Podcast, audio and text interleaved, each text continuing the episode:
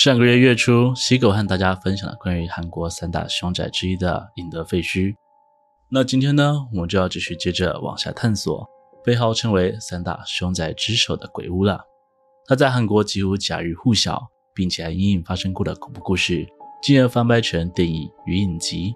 而在二零一二年，更是被 C N N 评选为世界七大恐怖禁地。大家好，我是西哥，今天要和大家聊聊的是韩国三大凶宅之首昆池岩精神病院。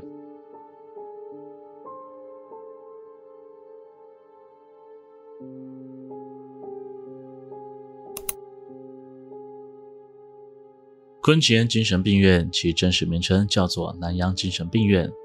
位于京畿道广州市昆池岩驿，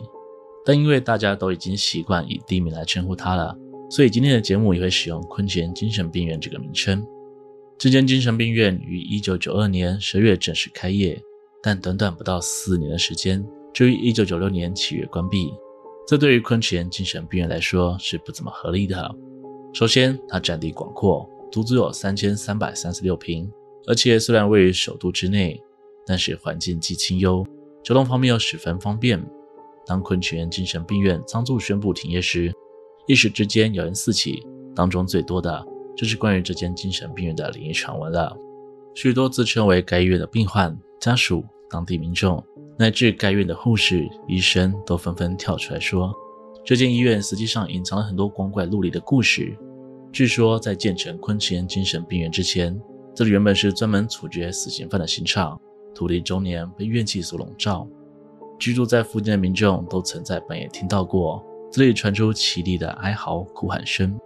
可一位精神科医生看中了这片土地的潜力，硬是不信邪的在这里新建起精神病院，并担任第一届院长，这才让人们逐渐遗忘关于刑场的事情。事实证明，院长并没有押错宝。在精神病院开院初期，有许多饱受精神疾病之苦的患者来这里寻求协助，而医院方面也尽可能提供给病患们适当的治疗与服务。但不知道从何开始，医院里开始有人声称自己会在半夜的时候听见令人头皮发麻的悲鸣声，或是在走廊的末端看见另一头有模糊的身影，随即消失不见。由于是精神病医院，患者有些许幻听幻视，也算得上是不足为奇。但很快的，就连精神正常的医护人员也纷纷感受到了病院的不寻常之处。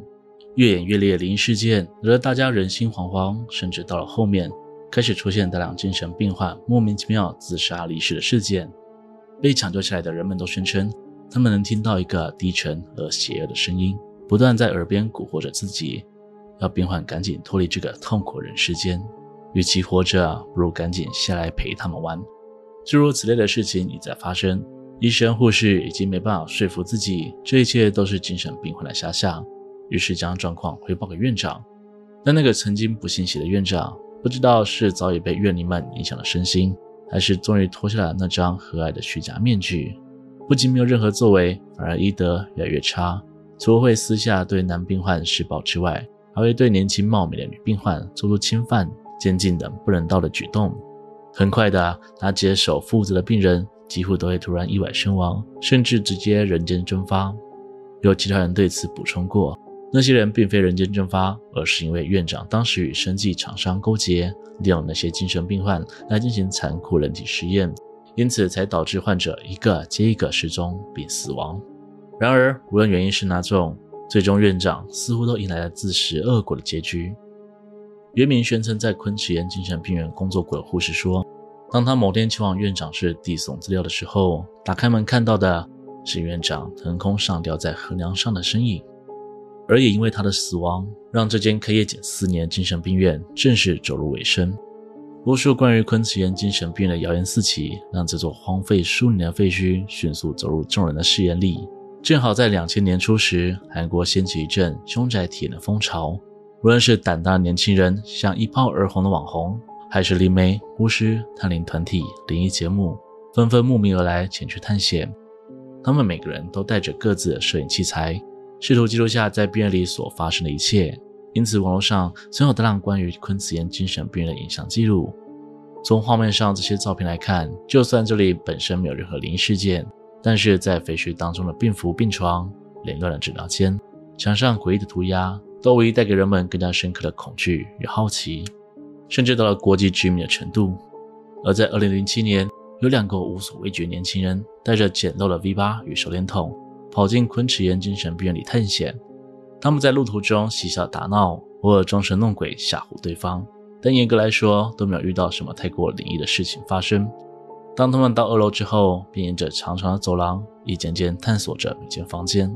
奇怪的是，这么多房间却唯独只有二零六与二一二这两间房间是反锁的。从画面中可以看到，二一二的房门完全无法打开，好似里面藏着什么秘密，不想要被外人所发现似的。而他们俩在一番尝试之后，也没有多想什么，就继续向前探索其余房间了。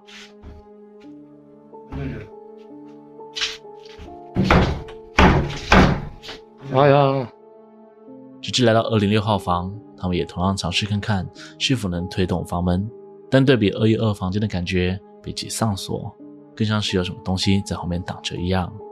于是他好奇地将手伸进去洞口，想看看那是什么东西。结果，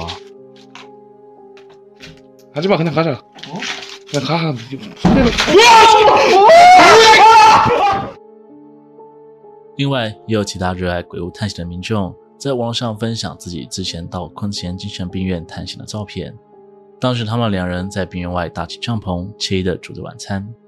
并拍下堪称是旅游回忆的照片。但在回家冲洗时才意外发现，在照片右下角疑似出现两个不可名状的诡异生物。不知道荧幕前的你们有看出来了吗？